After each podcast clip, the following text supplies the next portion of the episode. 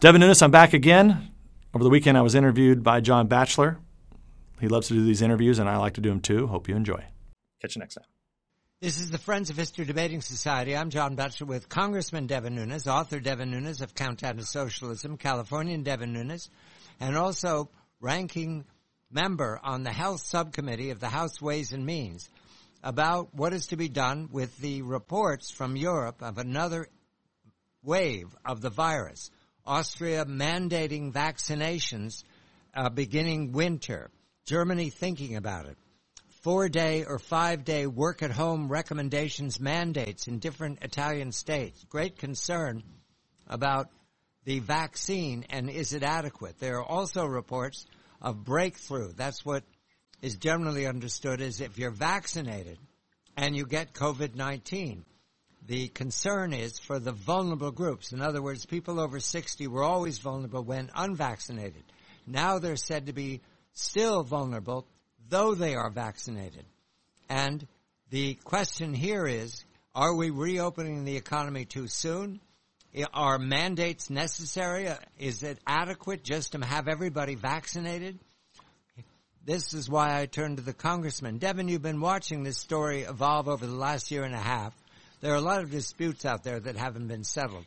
Chiefly right now, the dispute about the direction by the White House that all companies over 100 employees must police their employees to be either vaccinated or tested daily. However, this doesn't account for the news of breakthrough, especially because there's a rising hospitalization and death rate for breakthrough, those people who are vaccinated. Is there a remedy short of just being vaccinated every six months? Well, well, thanks, John. And, and part of the problem the Biden administration has been foisting on the American people with all this talk about vaccinating, vaccinating, vaccinating. Um, they've made people push back and say, no, where, you know, we've heard about lockdowns. We've heard Fauci say no masks, one mask, two masks. Fauci say, oh, no Thanksgiving. And meanwhile, I've traveled to, to many of these states. Many of these states early on, a lot of people said, okay, we're going to shut down for a couple weeks. And it's now been, you know, a year and a half ago. Uh, but for the most part, uh, most of the red states have stayed open. Uh, and, you know, you see where there's really no difference in, in the COVID rates, rates or the hospitalizations or the deaths.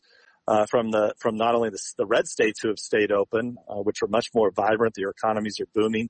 You even have countries that have that have done it in Europe where they've stayed open, and there's really been no difference. And and the more they push the vaccines and run around talking about the vaccines, as you see more and more breakthroughs, the more it looks like the emperor has no clothes. Now, with all that said, the sad part about this uh, has been, as someone who has had COVID, my area, we never closed down uh, in the San Joaquin Valley. We're an agricultural economy. Uh, you know, we, a lot of people had to stay working. Uh, we've had nearly a third of our residents have actually had COVID, tested positive for COVID. And what it appears like, because the Chinese uh, are behind this, uh, this was obviously a a modified virus to some degree. It just looks like this virus is just going to continue to to go through uh, the people around the world, and I just don't think you're going to stop it. Now, whether or not the vaccines, people that are vaccinated, see lesser symptoms or, or uh, and less hospitalizations. Um, I've heard some of the companies have told me that. Uh, I've asked for that research. I would like to see it. I think that would be something that these companies that are promoting the vaccine should be out talking about. If we really have the data of people who have been vaccinated who get less sick, uh, that's something we can talk about. But let me let me just switch to what we know works, uh, and that is early treatment, early early treatment, and that is what the doctors uh, in my area that I have spoke to, and I'm talking about very basic treatments, John, and I've, I encourage uh, every time I get a chance to talk about this, I cannot stress enough to people who don't take a chance. Don't don't sit there and think. You know, it's not. Uh, it's it's it's not like a scarlet letter if you have COVID. The key is going to be is just if you if you think that you might be getting sick, don't make excuses. Don't say, "Oh, I think it's allergies," or "Oh, I think it's a cold," because there are very simple things like like Z-Paks, antibiotics that, that keep infections away, steroids that work very, very well. There's breathing treatments that work very, very well. And I know where these, those three simple treatments are given early, uh, early on on the onset of, of COVID, the success rates are through the roof. They've been very, very successful. And I, you know, I can attest to that. Uh, many people that I know that I, that I know that got treated early and I'm talking about getting treated within the first 24 hours with what are very, very basic treatments. And in fact, John, it's the, the types of treatments that, that when I've traveled around the globe to, to many third world countries where there's not a doctor, uh, it's what the military doctors prescribed. You know, there, there, there's a couple different types of steroids, a couple different types of antibiotics, and they say, look, something, you come down with something, you start to take this immediately. These are drugs that have been out there for 50, 60, 70, 80 years. So why we would not be out there talking about early treatment, early treatment. Then the rest of the matter, if, if the vaccines work or the vaccine people get less sick, people will go and take the vaccines. But all this focus on vaccines, uh, is, it's having the opposite effect. And in the meantime, when there are this, this is a very treatable disease as long as you catch it early. And why our leaders are not talking about it. I, I, I talk about it every chance I get. I'm glad you're getting me a, giving me a chance to talk about it because just the basic things of antibiotics, steroids, and breathing treatments, John. I'm not even talking about all the you know the the left wing media, the fake news that goes out there and you know goes after hydroxychloroquine and ivermectin and some of those things, which by the way now have proven to be some doctors do like to to use those. I'm not even talking about those, John. I'm just talking about very basic treatments. So uh, I think the more focus we put on that, uh, the more data that we can get that would support what the companies who sell vaccines say about the vaccines uh, leading to less hospitalizations and people getting less sick, I'm all for it. Let's see it. And guess what? You start to produce that data, people will go and get vaccinated. People will go and get booster shots. But as long as you've got the Fauci's of the world running around out there, uh, you've got Biden and Pelosi and Kamala Harris. You know, one day they're you know, preaching to us about masks while, you know, the next day they're seeing it at, at, at nightclubs late at night or Obama's, uh, super spreader birthday bash with, with no mask or Pelosi, you know, getting her hair done when all the other hairdressers were closed, uh, with no mask. Uh, th- these people just, the emperor has, has no clothes. Uh, nobody wants to hear it. You know, people want to see the science and the data and they have no, uh, respect for Fauci uh, or any of the radical left here who, who just their their rhetoric uh, just doesn't match their actions. And uh, I think a lot more uh, focus on what we know works, which is the, the early detection, early treatment, uh, and then let's get the data on the vaccines, and and you know the free market will work. People will get vaccinated, believe me.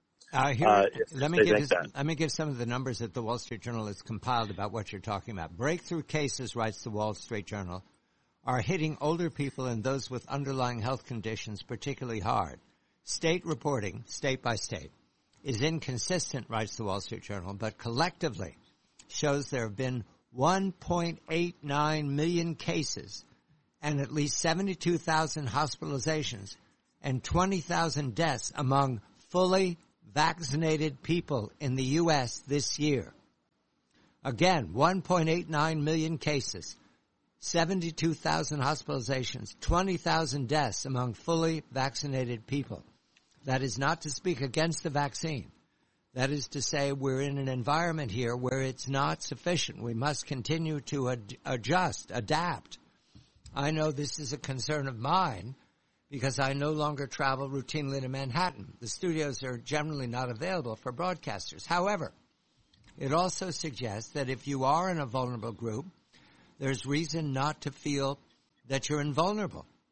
There's, there's reason to be proud of your vaccination, but it's not enough. And Devin, I mentioned what we see the reporting from Europe. There was a riot in Rotterdam. Shots were fired. The police were overwhelmed. Fire set in the streets. Tough talk.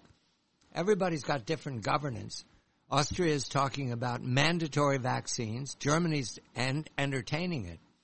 Can you anticipate that we would go back into lockdown in this country? Can you anticipate? Is that possible, Devin? Well, well, John, the red states, which are you know uh, what twenty seven or twenty eight states, uh, they're they're never going to go back into lockdown. Uh, it, it, will not happen. People will will revolt. Uh, and the and the fact of the matter is, and what's sad about this is that that it's it's like I said, and, and you and I have talked about this, but you know, people that are that that do have these underlying conditions, uh, you know, why is the focus of our leadership not not placed on the therapeutics, the early treatment, uh, the things that we we know that that work, uh, and including those European countries. Look, we have enough governing problems. Um, look, I've got all kinds of governing problems here in California, obviously in Washington D.C. So I'm not one to lecture our European allies uh, and, and, and, friends. Uh, but you know, once again, it's like there's this, it's it's like this fake, uh, it's just like this fake false of security that that oh, just vaccine, vaccine, vaccine, as if that's going to work. When we know, John, it hasn't been working for a while, and that's not to say the vaccines don't work. And I'm not anti-vaccine, but it still means that that hey, if you get sick, you need to get detected and get treated early.